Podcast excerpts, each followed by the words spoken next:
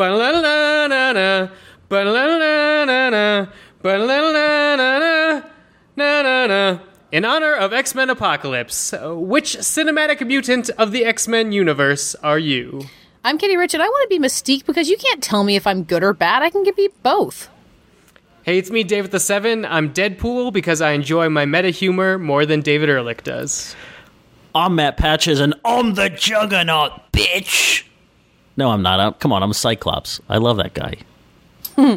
I'm David Ehrlich. I just watched The Player and greatly enjoyed its meta humor, Dave. Uh, but uh, I, I am obviously going to be obviously the kid from X2 who uh, can change the channels on the TV at Xavier's school for gifted youngsters by just blinking his eyes because my Time Warner cable remote hasn't worked in a long time, and I gotta get up and go to the TV whenever I want to change the input, and it's it's been difficult. So.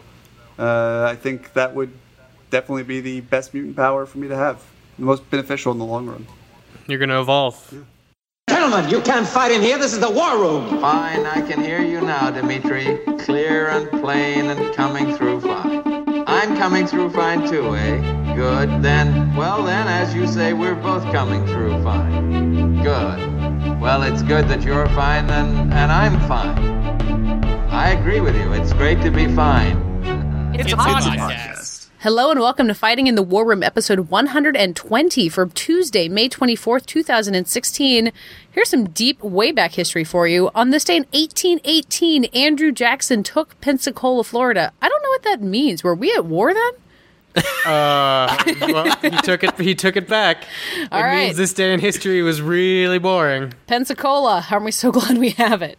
Uh, before we get started, David, you promised multiple excellent reviews from our listeners. Yes, but excellent was in the caliber of their writings and opinions, not necessarily all of their uh, star rankings. Although it just so happens that all of these reviews are very flattering.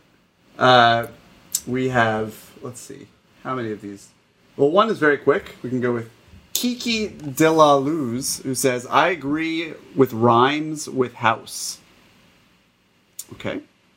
I believe that's. I believe that's one of the legacy reviews that comes up I see. I when see. you first hit the page, and it's and it Fair says that he likes the, the show. Ah. Well, this listener says, "I wish you were all my friends too."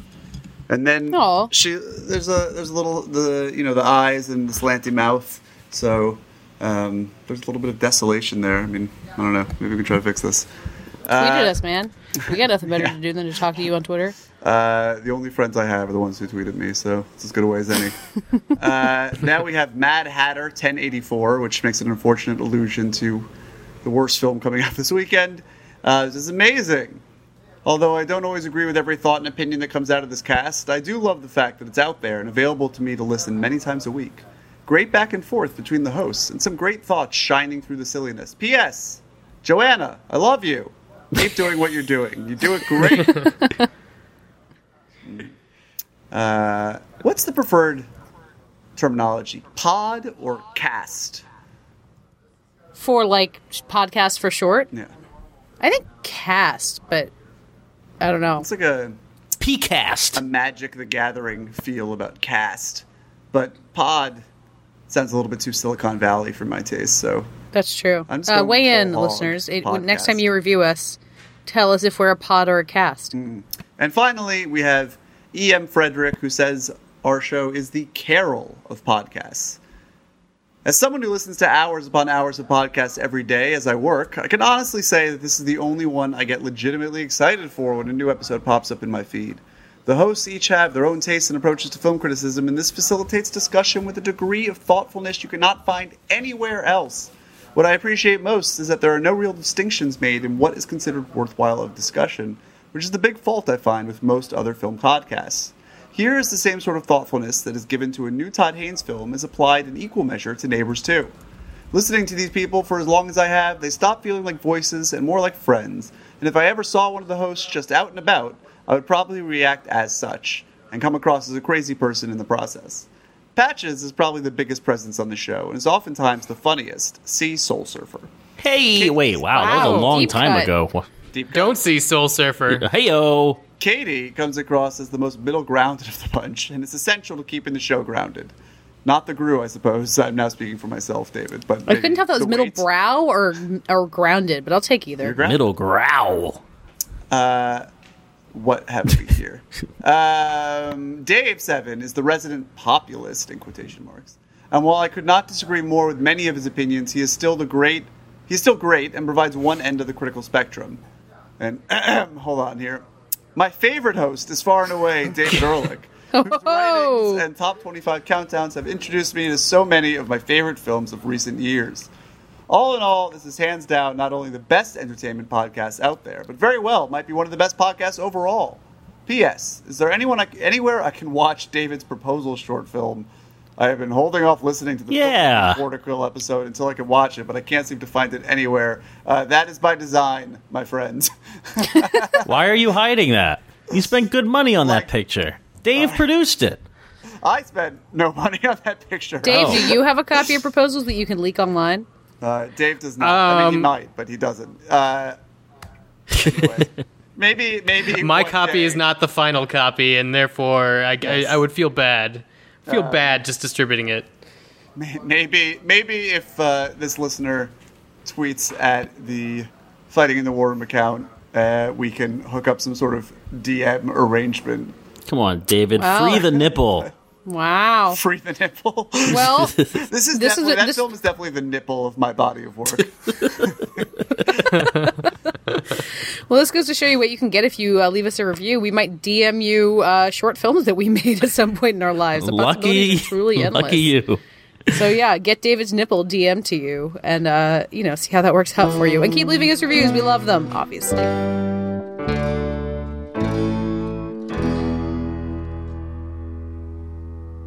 Was the time of the preacher when the story began of the choice of a lady and the love of a man. How he loved her so dearly. He went out of his mind when she left him. For This week. AMC has brought yet another comic book television series to the airwaves, thrilling me because this is finally an adaptation of the graphic novel Preacher, the uh, Garth Ennis epic, I'm going to say. That uh, uh, it definitely shocked me as it was coming out and as I was reading it and collecting it in trade paperback form. And You were reading it when it was out, like in the mid '90s. when it was coming out and I picked it up so right as it was like leading into its uh, last 10 issue home stretch because it was very much like a 60 some issue I started picking up the trade paperbacks and uh, would So just you were relatively every- young for it, though. Oh yeah, but I mean, uh, having grown up in the early '90s reading comics, there wasn't like an extreme something I hadn't seen illustrated in some form. See, Dave is So- the populist member of our group who Ah. spent his youth reading comic books alone. That's- Like the people there were do. Other people with me. We Oh, were okay. all standing in line for foil-covered comics and waiting to see how the Clone Saga ended. But Just not as the masses did. Okay. This is a beloved comic book um, that has been attempted to be uh, developed for a little while, but then finally uh, Evan Goldberg and Seth Rogen managed to get it picked up by AMC. And after a little bit of uh, tentative questioning from the fan base, uh, and I think it was South by Southwest where they debuted the, the full pilot. Um, after reviews of that, uh, sort of came back. Everybody sort of was a buzz that maybe somebody had figured out a way to adapt Preacher for television. it- it might it's a be very wo- R-rated, intense uh, comic book. It might be worth Story. noting who attempted to make make this comic book into uh, a movie first. It was it was going to be Kevin Smith and Really? Harvey Weinstein were going to try and make Preacher back in the late '90s, and then HBO was going to do it as a show with. Um, God, uh, Mark Johnson Stevenson, I want to say, the director of that- Daredevil. I think between that, Sam Mendes was going to do it. No, Sam movie. Mendes was after the HBO attempt. Oh, okay. And then John August was writing a script for Sam Mendes, and they even did like uh, uh, makeup tests and all of that, but that collapsed too. No one, no one could make this. And then DJ. Caruso was briefly on board. That Jesus. been that was an, that's an interesting footnote in Hollywood history. and now we're here. Dave, Now we're here, and we good? finally have a, a TV series. Is it good? Um, uh, I've only watched the first episode, the pilot, which aired on Sunday, and I like the way that it's drastically changing. I've been doing a lot of thinking about uh, adaptations recently uh, with uh, you know some of the spoiler stuff that's been leaking out of the uh, Dark Tower set and how that's going to sort of change uh, the narrative of the books.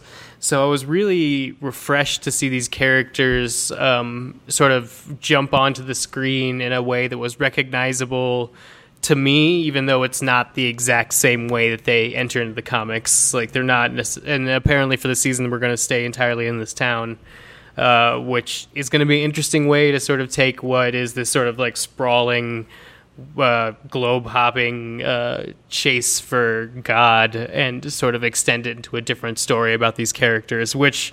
At least the comic book starts off with a very clear quest and then becomes sort of a character journey as it goes on. Uh, it's going to be interesting, I think, to start this way and see the way that this could be translated into another medium and how it benefits from certain things. What's interesting about the pilot, and I, I've seen two more episodes after that, uh, but I won't go into spoilers or anything about that. But um, it's, it holds its cards pretty close to the chest. I have not read the comics. Uh, you know, I'm a populist member of this group too. Wow, but you're I, just jealous of not being called the populace. I can see this now. no, I'm not. Yeah. I'm not jealous. But I spent time reading comic books. But Preacher was not one of them. Not them. a surf song. I'm a populist. I didn't listen to Not a Surf either. Was that popular? I, mean, I was pretty That's much an that one song was. Oh damn it. Um. Anywho, Preacher, not not a book that I read, so I went into this show completely fresh. I I really dig it, and because it's kind of cryptic and just full of imagery and full of audacity and very silly too. Uh, you know, exploding people right off the bat. The first shot of the pilot is the some celestial object flying through kind of uh, low rent sci-fi scape solar system. Uh, so immediately setting up that anything goes. Uh, you know, I was a Carnivàle fan back in the day when that was on HBO, and this is like a, a much, much sillier version of Carnivàle, where I feel like they're just going to throw out all sorts of anything as possible images. You know, maybe there's vampires, gods involved. I don't really understand Jesse as a character right now, and it seems like he doesn't understand himself either. Jesse is he? being the preacher played by Yes, Dominic Jesse Cooper. Custer, Dominic Cooper. Yep, uh, he is There- there are preaching. definitely To, vampires. Uh, yeah, there's Cassidy who falls out of a plane after murdering a bunch of people, and then lands in this town with with Jesse, and none of them really seem to understand why they're all together. Even three episodes in, it's still very just stuff keeps happening. Um, but I like that. You know, the problem with Walking Dead, I thought the pilot of Walking Dead was very strong and mysterious and moody, um, and it really deflated so quickly when it became superficial character drama, just people arguing all the time, and we have to go from point A to point B to point C. So it's kind of refreshing to see. I mean, Lynchian is so overplayed right now, but it does have that kind of Twin Peaks with more guns and more blood aspect to it, where he's just Jesse's hanging out in these crowds uh, around his church, and he's talking to people, and he's trying to solve their problems, but he can't really do it because he doesn't understand people at all. Um, I'm all about the mysteriousness, but David, you mentioned right, wait, o- I have off the podcast that maybe maybe it didn't work for you. I don't know. Or Katie, you watched some of it too. should I should I weigh in, or would you like to? Oh no, I, I, I so I watched. I managed to watch half uh, half an hour of the pilot, so I don't really have a substantial question, but about the way that you're talking about how anything goes and things are crazy. When I hear that in a kind of a modern context, I think Ryan Murphy. Like, is this?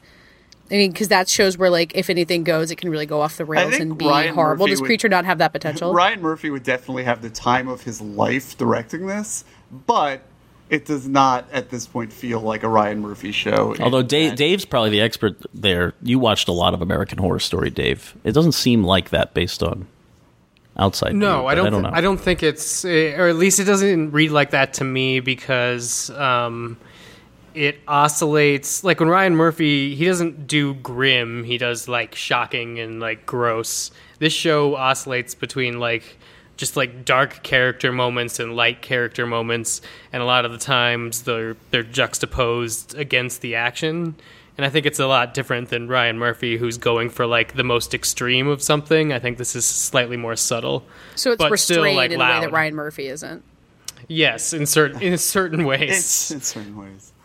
Uh, yeah, I I think what Patches cited about not really having a sense of what's going on or how any of these people are connected is something that I felt very strongly in the two episodes that I watched, uh, two and a half. Um, but for me, was was a pretty big turnoff. Not that I want to know everything about this world right off the bat, but uh, even after almost two and a half hours, I had no idea why the fuck I was supposed to care about any of these people or anything that they're going through. I, I knew not the first thing about Preacher. Um, I didn't know the first thing about what this malevolent or potentially malevolent force was that had come from the heavens and exploded this guy in the first scene and was living inside of his body and wrestling for his soul. Um, you know, I assume that they'll get to these things, but it felt, I don't know. I mean, uh, for whatever reason, my mind went back to the first episode of the anime. Anime sort of has become a dirty word based because of uh, a lot of the people who like it and how they comport themselves online. We're here for you. the anime series Cowboy Bebop, which in 22 minutes in its first episode set up a more co- almost a more coherent world than any other television show I've ever seen. Uh, and certainly of the genre variety and the, the world building they were able to do in 22 minutes and, and how it was established through character. It's not the only show that's ever done that, but it's just a, a contrast that came to mind when I was thinking of how unsatisfied I was with what Preacher was able to do and why I'm very unlikely to come back to the show unless it gets. I'll listen closely to what people have to say about it. If the rest of the first season gets rave reviews from people who are not just so excited to see AMC completely depart from being the network that gave us Mad Men and follow more towards you know, further down the rabbit hole of The Walking Dead and its ilk, although this seems Okay, to I be a better show. AMC has Uh, given us lots of you know populist stuff that isn't The Walking Dead, though. Yeah, but I mean, even down to the color scale, this is The Walking Dead. Uh, it's a better show. It's obviously as a, as a stronger lineage. Um, the books seem more respected, and it seems like they have a more respect from their for their audience, at least at this early date. Uh, it's hard to think of a worse show than The Walking Dead. Full stop. Uh, but yeah, I just I like the characters all have their individual charms. Uh, Ruth Negga, who is going to be seen in Loving later this year, uh, is is super watchable as his maybe ex girlfriend. The credits said that, or like the description on AMC's press page said that she was his ex girlfriend. I did not get that from the actual material in the show. Uh, the va- the fights aren't like there's some nice Sam Raimi like imagery in there, but I don't know. It's it's it's really just sort of a of uh, like a deep fried mess at the moment. It's I'm definitely not- a, a remix of a lot I'm of different super hooked. elements right now, but I kind of like that it's swirling around and the one anchor or the the multiple anchors in the show seem to be these kind of down to earth characters, even if you know Cassidy seems uh, to be an undead Irishman with a penchant for drinking and and slaughtering people. Him and Jesse can kind of hang out at a bar and, and be casual friends. That's what I you know these downbeats where people are just kind of hanging out figuring themselves out that's what's going to hopefully ground the show in, in I mean, no, the weeks to come but i like that in the pilot too. You know, they'll have yes hopefully they will have character and like you'll you'll care to see because that that sounds good when you say it. I mean, I would like to see that, but right now I'm just like, but do they have to start with big motivation do they have to start with big arcs or they no, can they just no. roll into that you know i feel like they're going to stumble into the story of this hopefully multi-season show as opposed to being like we're going to drop you in and get this mission done and yeah, xyz absolutely. That's that's totally fine. And I think one of the biggest flaws of network TV these days is the pacing and how um, they feel more like movies Yeah, no, I, I like the idea that, in theory, that they're slowing down and letting us breathe these characters. But I've yet to see really a single scene for any other character besides whatever the girl's name is, but uh, Ruth Negga's character, uh, Tulip. She's the only character who's had an individual scene where I've been like, oh, I'm interested to learn about you. Right now, Preacher's a total blank for me. Um, and I know the most backstory wise about the vampire guy, but uh, I'm not particularly hooked on that yet. I don't know. I Uh, well, Dave, you know these characters. Like, are do you have faith that the version on the show is going to put them in a way that makes them worth watching? I mean, I think so. I don't necessarily disagree with any reason why David would not return to the show if it is as slow as he's saying, because it was definitely like we don't learn, even in the comic, why Jesse and Tulip broke up right away, but or it's not why slow. Jesse's on like his. my favorite show is Mad Men, so s- slow is not the problem. It's just that I feel like the what they are providing isn't really doing it for me. Come on, this is basically Gilmore Girls with guns. But I, I, I don't. I'm gonna say it's abandon actually ship. more the opposite of True Blood season one for men. Ah. Whoa.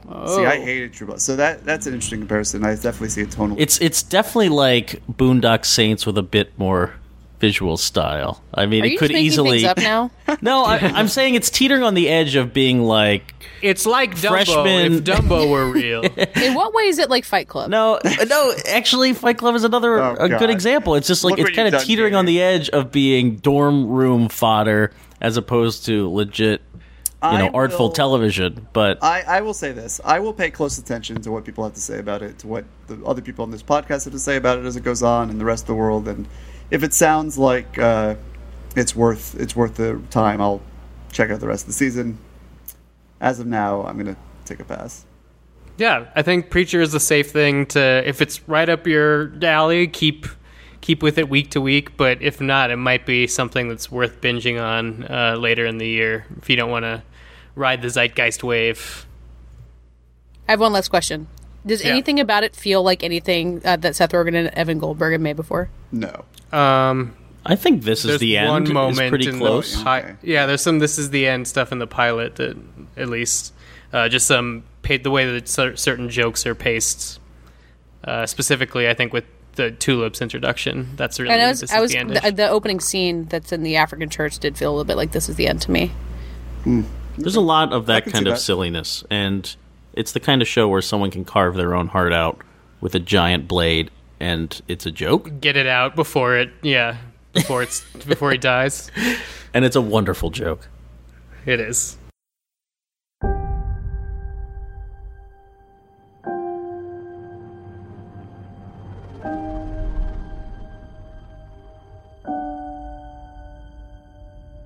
So, in what is a puzzling move to me, and you guys tell me if this makes any more sense to you Independence Day Resurgence, the sequel to Independence Day, is coming like 20 years later. 20 years later, um, is has decided to like do this thing called an extended trailer, which is basically all its previously existing trailers stitched together in what seems like the order of the plot of the movie uh, along with some more clarifying dialogue.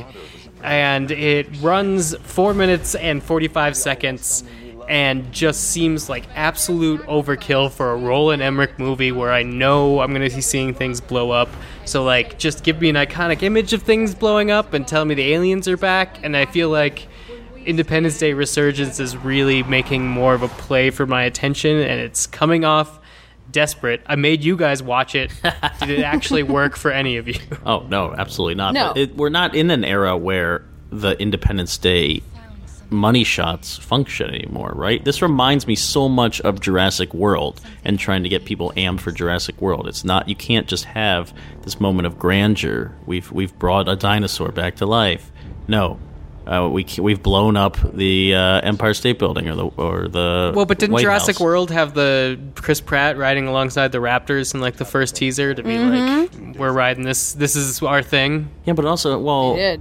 the first Independence Day Resurgence trailer had, you know, like, holy shit, they have a gravity machine. They're ripping up the the Earth, crazy, and it's all collapsing inward. And now that is combined with everything else. It's the fucking what was the name of the dinosaur in Jurassic World? The mega uh, dinosaur. Indominus Rex. Indominus. Blue. Yes, Indominus Rex. This whole movie is the Indominus Rex. It's awful. I mean, I guess I'm excited. No, that would But be a David, your question- That'd be a lie. What the thinking is behind releasing a mega trailer like that? I mean, I think so, especially in an era where the opposite is also happening, where trailers are getting like mini trailers put in front of it. So it's like we're catering both to the people with the absolute shortest attention span and the people that absolutely have to know everything going into Well, those that pre-roll nonsense is just so that they can keep people from clicking away and count it as a view. I mean, it's purely a business-minded decision, uh, and it's sort of repulsive uh, because it's they're- understand that it's not adding value for anybody, but they want the numbers for the Well, they can get they can get the trades to report on the number of uh, views they get on their trailer. I just read a, a story today on Deadline. A th- it was updated three times to track the number of views an NBC drama for next fall got, then, just uh, got views. any- it was insane. All of us suffer. I mean, we don't suffer in a big way. It's three seconds here, five seconds there, but it's a pain in the ass. Uh, and it's just it's just a We're different people of- symptomatic of the, the putting the cart before the horse. Uh, and yeah, I mean, or I guess I don't know if I'm cycling through my rolodex of shitty aphorisms here. We'll go with. Uh, well, I guess like as the as the despite the populist, and let's let's say that Garbage. I was interested. Let's say that I was interested in knowing stuff about Independence Day resurgence. And I am, Uh, I am interested in Independence Day resurgence, like as a concept. I will Okay. see it. I think the only There we reason go. I'm interested in seeing Independence Day Resurgence because I don't know that much about it because I haven't watched this trailer. That's true. I think the the- more I saw of that trailer, the less interested I was in seeing it. There's a giant exactly. monster. and then not only that, it was like not necessarily new footage either, because each of these like trailer moments, you know, whether it be the feet of the giant monster or the gravity machine, have been in previous trailers. So all they're really doing is like trying to stitch together a narrative, and like what I really want to see is something other than you know buildings exploding. Like show me what the giant alien looks like or something. The Bill, the Bill Pullman. Uh, being used to you know have the alien speak through him might be like the best part that's been added to this extended trailer because it's something different than just like the Hemsworth and smoke that the previous trailers have been offering. and it's based on a just- character. Like this movie is not exactly like bringing back the characters we love from the first one because that was Except- Smith, and he wants something to do with it. Well, it kind of is that, right? Everyone else mean, the- came back. Well, that moment is, but like everything else that they're showing off of the movie is just like Goldblum being there, like cracking wise again. Like there's nothing you're catching up on about these characters from the first movie, eh, basically except for being like, oh, what's going to happen to Bill Pullman? Like that intrigues you, and everything else is just like the same visual effects, except they've been replicated a million times since Independence Day, so there's nothing appealing. It's almost it's almost like this four and a half minute trailer is the movie, and the sequel comes out in theaters this July. You know, like give the people a movie so that it feels like they're going for the the second follow up in theaters. I feel like we're almost. If they did that, they would like buy my allegiance for two more Independence Day sequels. Wow. I'd be like, "What new movie? Movie I haven't seen? You guys rendered a ship that landed over the entire Atlantic for three trailers? Bravo!" That's true. That would be impressive. anyway, enough that I would- Independence Day Resurgence. If you have as about as long as this segment was, you could uh, you could check it out on YouTube. They like to get the landmarks.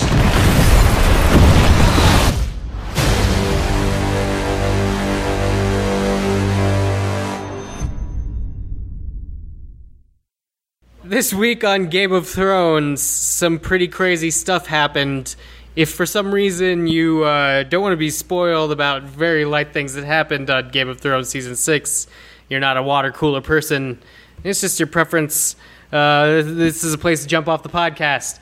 Otherwise, uh, Game of Thrones, yeah, season six, uh, the episode "The Door" uh, revealed that Hodor was short for "Hold the Door." uh, and the character was stunted God, as a youth dumb in a by vacuum. Uh, well, it's a Mad Magazine fold in of a plot, but it's executed in an emotional moment because he dies holding the door to protect Bran as Bran's warging into the past and Hodor creating some sort of feedback loop. So uh, young not Hodor warging- starts seizure, seizing. He's not warging into the past. He's already warged because isn't green sight a form of warging? Boom. You mean uh, uh, yeah, he Is it green he sights. goes- he green sights, goes back in time, and then wargs within that l- loop. So he's double warging. Double. I don't warg. thi- I He. All wargs the with- way. he deliberately wargs with Hodor in the present, right? well, no, he wargs I think- Hodor in the past because he is in the past. Well, I know he does that, and that's how his brain gets stuck. But doesn't he warg Hodor, Hodor in the present to be able to get them out of there? I'm gonna Yes. have to say Hodor on that one. Uh, anyway, Fair enough. what, what, The what point being illustrated moment. by this very. Yeah, go, go ahead, David. No, I was say it was an exciting moment because uh, while it did seem that book readers, some at least, somehow already knew, uh, p- pieced this together. Because I guess if you have the type of mind that wants to uh, solve the story rather than enjoy it, you're re- thinking Hodor, Hodor, Hodor for years, and then it just you just say it out loud enough that it comes to you. Uh, but for the most part, this was something that we all experienced as one uh, book readers and the illiterate alike. And so that was nice, but we Big are, moment for the illiterate Dave, I, here. I'm told that we are not here really to talk about Game of Thrones, but rather to leverage this into a conversation No, about time travels. You're praying. You're praying that's is true that correct? we really want Yeah, to. that is Game Of correct.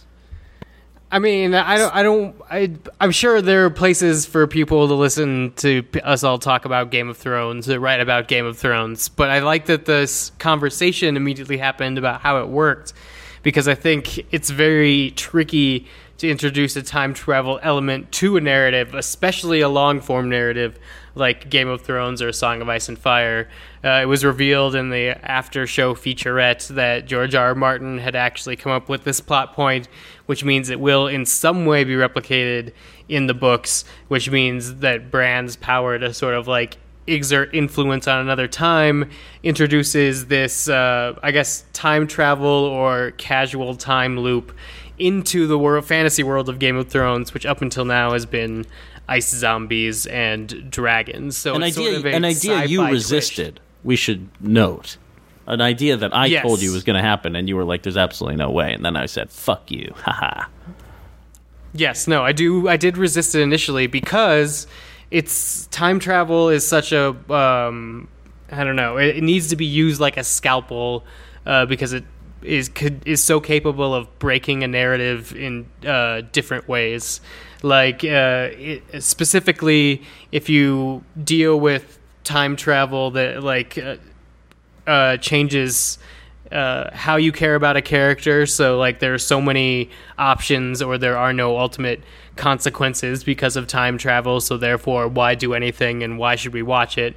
Or you could do the complete opposite and sort of doom them to a fate that's unchangeable. And so it's something like it's like a, gar- oh, a garnish to a well done plot that's so often, I think, misused uh, as a you know sort of a crutch or a shorthand uh, for real character work or plot, which is why I think Game of Thrones stood out as being something that if if they keep the mechanics vague. It, it's uh, you know sort of bloomed into existence as a very emotional and key moment, and I think you know if they you know traumatize Bran or do something where he's not overusing this power, that might be the proper mix of time travel, Hui, and storytelling. Whereas something like you know Terminator Genisys that decided to go all in with the time travel Hui to try to uh, you know revive the the, the fil- film franchise was unable to do it because it ended up just we didn't care about the characters. Well, it was also It's a staple. Slope. I mean, there are two schools of time travel, as you pretty clearly laid out. There's the La Jetée slash Twelve Monkey school, and then there's the bullshit school. You know, there's Whoa. the uh, fa- there's the fatalism uh, of you know everything that you change has already been changed, and then there's Terminator Genisys. Uh, And Back I to the Future. Come on. I think that back. To, I have I have mixed emotions about Back. David no longer likes Back to the Future. The internet ruined it for him. Yeah, I was never particularly big on Back to the Future to begin with, but I just whatever. Uh, but the uh, you know the idea is that Back to the Future had some limitations, some constraints because it was telling a pretty tightly narrated story. Uh, it was not long form storytelling, even though the franchise eventually began to feel that way. It's still these concise two hour increments. I think in a television format, it's really a slippery slope. Uh, as we saw with Lost, which you know had to bend over backwards in order to tie everything up in a way that felt satisfying for viewers and find the emotional core of all this time traveling mumbo jumbo. And of course, if you keep it to an emotional core and let people have something to hold on to. Maybe things work out, but I think uh, I, I was a little bit as satisfying emotionally as uh, as this as Hodor's dispatchment was, and while there's a little bit of a caveat there because it, it's obviously something that was planned many years in advance, uh, or really seamlessly retconned, but uh, more likely ingrained in the character from the beginning. Um, and I was reading something with you know uh, George R. R. Martin today that that really seemed to confirm that that this is uh, as you might expect the thing that he had in mind from the start, um, which gives you a little bit more leeway. I still think the whole idea of Game of Thrones becoming a show where time travel is possible or time influence or it becomes about these sort of closed circuits of uh, anti or like untemporal, atemporal Mizhagash. I don't know.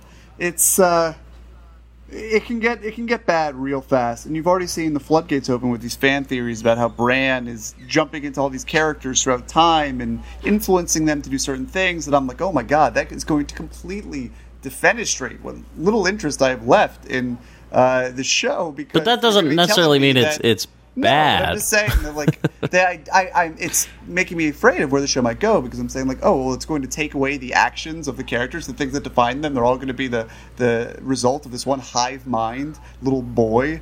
Uh, no, I, I, I don't know. I mean, put That is what I worry about with this time travel thing. That like the idea, because I uh, Patches is what we've talked about, is that he would go back and kind of like, change the way the entire show and kind of delete what has happened on the show that we've seen so far and do it all over again. And that's something I worry about with time travel. That you go back and like everything doesn't count in a way, which is why I'm hoping that the amount of time travel we're seeing is really limited to these like kind of accidental moments that Bran doesn't really even have complete control over. And I think Lost, as much as like its timeline did get really wonky, like it did a really good job of rooting that stuff in character and having people make choices even when the timeline was going all over the place. Characters were doing things that mattered and mattered to them and the people around them. Although- um, and that's what uh, Game of Thrones needs to make sure it continues to do. I think I think time travel when I think about its possibilities in Game of Thrones, but also in all types of other fiction, that there's this built-in existential dread of time travel, or there certainly can be, where uh, you have the ability to go back and fix things, but you you can't, or you don't, or you screw them up more. Um, and Bran has obviously suffered this before. Um, movies off the top of my head, I'm thinking like Timecrimes, even Butterfly Effect. That uh, what's his name's movie? Um, Ashton Kutcher. Ashton Ashton Kutcher. Kutcher, that horrible movie. Uh, you know these movies where uh, even actually does Looper have the same paradox where he, they're going back in time and fucking things up? I can't remember. But anyway, yes. I feel like Looper is the La Jetée model where what has happened before will happen again, right? Oh, gotcha. I don't remember it that well. Well, e- both of those, Yeah, even that, the fatal mistake of hinging it all on a terrible child actor, which at least Rolling Stone, Rolling Stone, Game of Thrones, what? Uh, let let the kid grow. you're having a time travel moment right now. my, my own, yeah. Uh, well, even La Jetée, you know, there's existential dread there. Like he he witnesses his own death, right? I mean, it's it's all fucked up. And for me, Game of Thrones is all about our inability to do anything, or, or uh, this political game that these characters are playing and trying trying to change the landscape and become heroes and they're heroes in their own minds whatever their political agendas. And if for some reason time travel uh, offered them the ability to undo and learn from their mistakes they'd probably ignore them.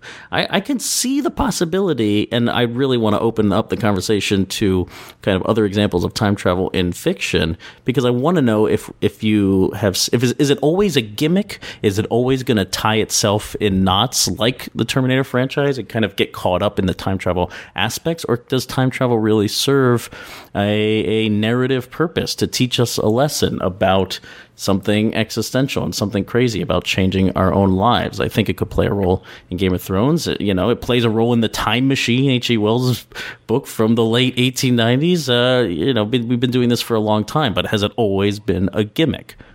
I thought of a really interesting example that I hadn't when we were talking about the segment, which is Harry Potter, which introduced time travel and then basically ditched it. Uh, kind of realizing they would Thank make God. things way too complicated. Yeah, I mean they. it, it's weird because like they never kind of say like, oh well, we can't time travel anymore. They're just like aren't going to give anyone any time turners. But it's, it was a weird kind of plot device. It worked in one story, and then they J.K. Rowling kind of wisely got rid of it, recognizing it would make things too hard. So maybe that's the way to do it. The beauty of motion pictures is that you can have time travel ingrained in your narrative without actually infringing on the idea of time travel. I mean, you can with cuts, with uh, you know the linearity of the scene order. I mean, just presenting these these people, these actors at different stages, different characters playing the same people. I mean, like the way that the film filmic grammar works.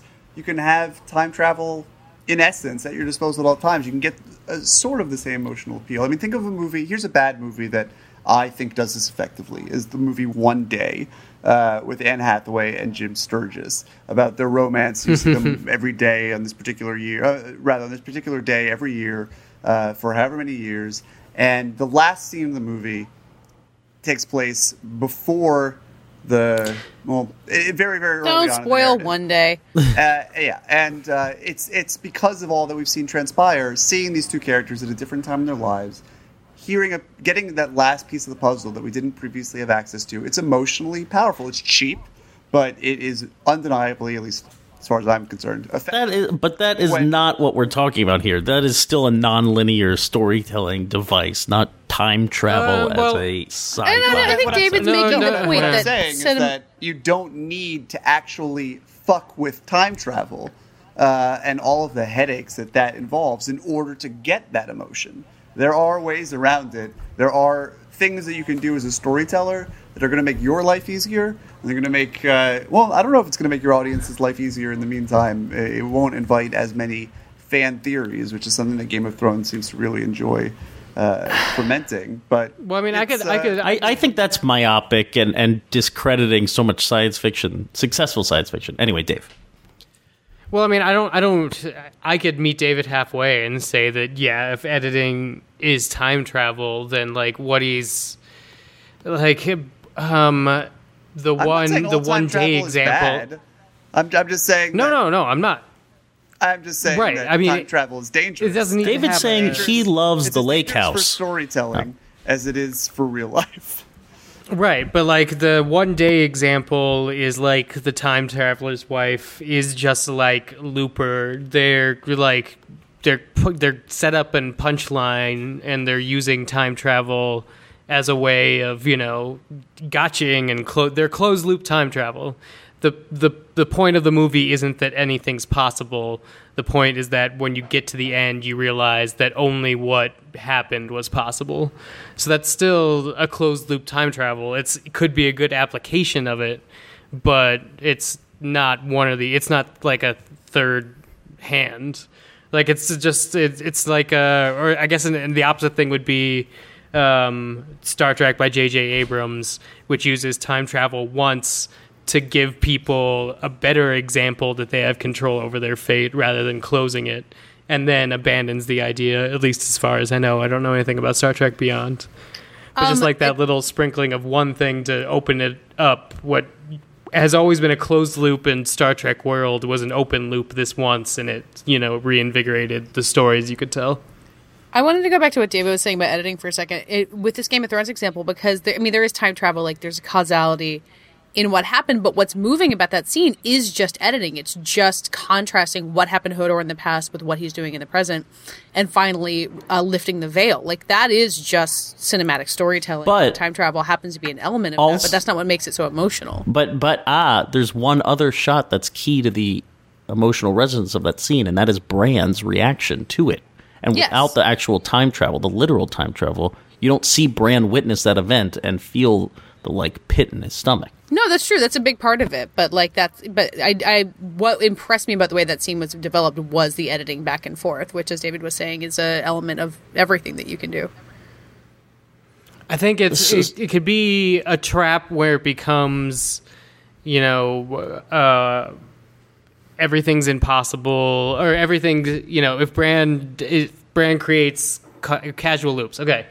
The definition of a causal loop is that you can't tell where it begins or ends. It just suddenly exists and has to exist in order for the timeline to exist. So if we're dealing with causal loops, the way that breaks storytelling is we only have evidence of what we like know from legend, you know, of what Bran is possible of if he could change the past. We would already have legends of that. We don't have any, you know, legends outside of the Mad King supposedly heard whispers that would like link it to us. The way that, you know, you could storytelling your way out of this is like Martin has been doing where one of the themes of his book is that you can't trust, you know, humans passing stories down thousands and thousands of years.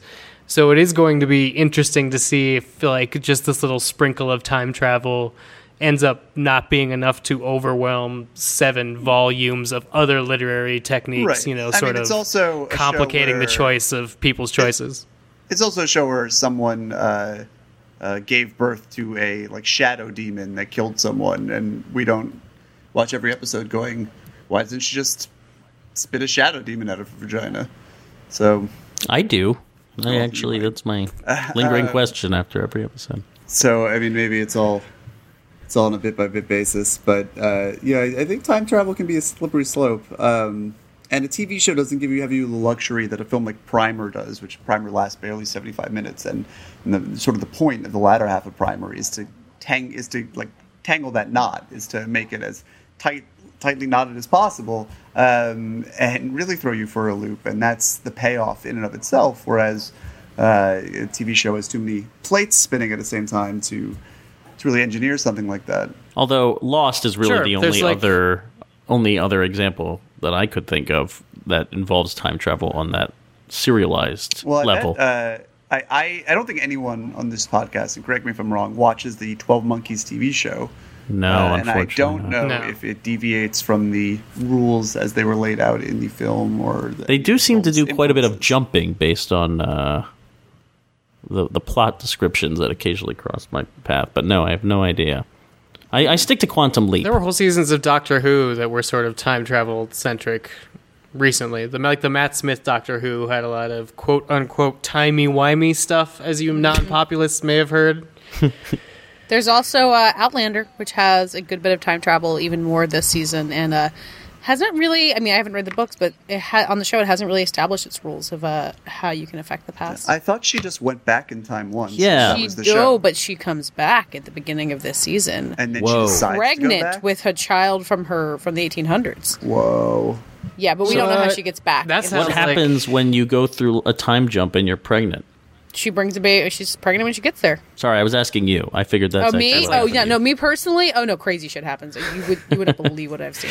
Katey, I, I was expecting you to like really go to bat for Lost here and talk about how Lost successfully used time travel to be I a mean, great show that it is. I no, I love Lost and I defend it, and I'm not the only one. Dave is with me here. The logic of its That's time right. travel has faded for me a little bit. I don't remember it that well. Um, and I was just like looking at the Wikipedia page for Juliet to try to remember like what she had done with detonating a bomb that involved time travel. Um, but I mean, the, the what I said before basically is just I, what I remember about it is that the time travel, regardless of how much they were changing the past and jumping all over the place, that it mattered on a character basis, which I think is what is important when you're doing it in serialized narrative like this. well, that's Sure, that's and what I, think it like like everything in Lost, it was based on reveals. So it's like, can they change the past, or did they always cause the event? And like Mm-hmm. once that was revealed, that didn't matter to me anymore. And that season was just that season. It wasn't Right. like it stopped standing out as like a time travel season. That's that's what I like about Lost, and this is what pisses off so many people, right? That some of it is kind of superfluous. They'll go a whole Oh, yeah. season of time jumping, and in the end, these are all constructs of whatever episode they're having while on the island. Whatever is the you know, it's all games. The time travel is stupidity and paradox and contradiction, and it's just to put certain characters at a certain place at a certain time. And it's kind of cool in that way uh, that they can write the mythology to to carry them at least forward to the end, but under scrutiny, of course, it doesn't hold up. It was never supposed to. Yeah, I mean the trick about Lost is that you can't really take it even the way that you can with Game of Thrones, where like it's like why were we shown this? Like with Lost, a lot of times you were just shown it because they wanted to show you something that week because it wasn't planned the way that Game of Thrones or Breaking Bad or Mad Men or all these things have been planned. So you know the time travel was Right. fun and interesting and got our characters in an interesting direction. Fantasy jazz. It's a Uh, lot well, more yeah, like and I don't, uh, I don't think you know to kind of wrap this up. I don't think, uh, you know, David mentioned this uh, that George R. R. Martin had been planning this for for forever, right? This was always going to be this Bran and Hodor He was moment. born with Hodor in his head. yeah, George R. R. Martin Nah. is Hodor. it all started with Hodor. Um, you know, this is something he's been planning for a long time, and when I think is interesting about Martin is that he has written stories that have, have blurred the line between science fiction and fantasy over the years. And um, he's when he wins Nebula awards, people argue whether he deserves them because his stories seem so science fiction. But he won a fantasy award. If you they seem so fantasy, they won a science fiction award, and he does not give a shit. His whole thing is like, as long as you care about the character on some level, as long as I'm pushing you to an emotional, you know, breakthrough, that's I'll get you there however I can.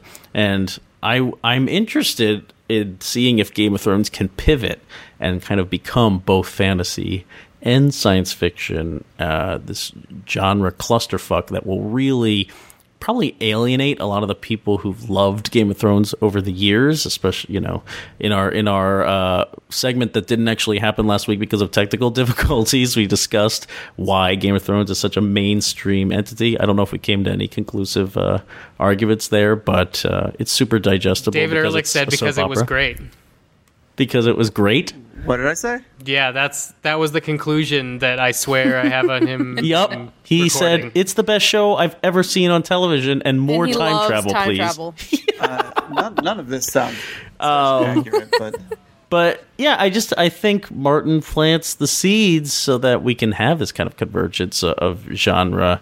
Uh, in my harebrained theory that I, I wrote on Thrillist, I wrote about a, a, a short story that he wrote uh, in the 80s before he started working on Game of Thrones that was about um, time travelers from the future who were going into the minds of um, uh, I think it was during the Finnish War, actually, and for some reason they were trying to out uh, change the outcome of the Finnish War by influencing, basically speaking as the conscious consciousness of these uh, soldiers. And I'm like, this is exactly what's happening in Game of Thrones. So I would not be surprised to see us catapult into the future a hundred years and watch people, you know, in the space age go back in time and influence Bran. No, that's not going to happen. But I could something like that. It's this is basically it's going to turn out to be Assassin's Creed, right, Dave? no. Boo! Get ready for that time travel, Katey. well, that yeah, wow, that's I watched Michael Let's see. Fassbender travel through a lot of things. Oh, sick.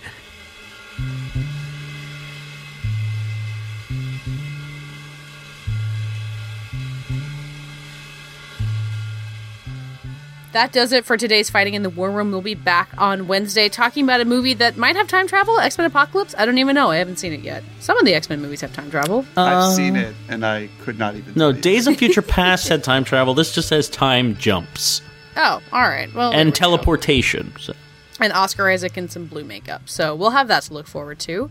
Uh, in the meantime, tell the people who you are.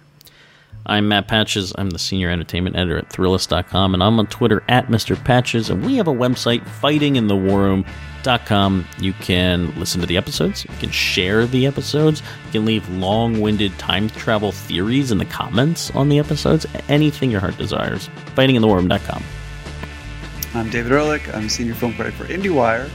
You can find me on Twitter at David Ehrlich. You can find all of us together on Facebook, Fighting in the War Room. I'm Dave Gonzalez. I spell my first name DA70. That's also my Twitter handle. I write at geek.com and latino-review.com. We're also in Storm of Spoilers season right here on this feed and at fightinginthewarroom.com slash got spoilers. Yeah. Take that, people who think that analyzing Game of Thrones is silly. Uh, I'm Katey Rich. You can find me at vanityfair.com, and I'm on Twitter at Katey Rich, K A T E Y R I C H. And we're all on Twitter at FITWR, where you can tweet at us and we'll be your friends, or we can just talk about this week's lightning round question, which was. In honor of X-Men Apocalypse, which cinematic mutant of the X-Men universe are you? Thank you for listening, and we'll be back talking to you on Friday.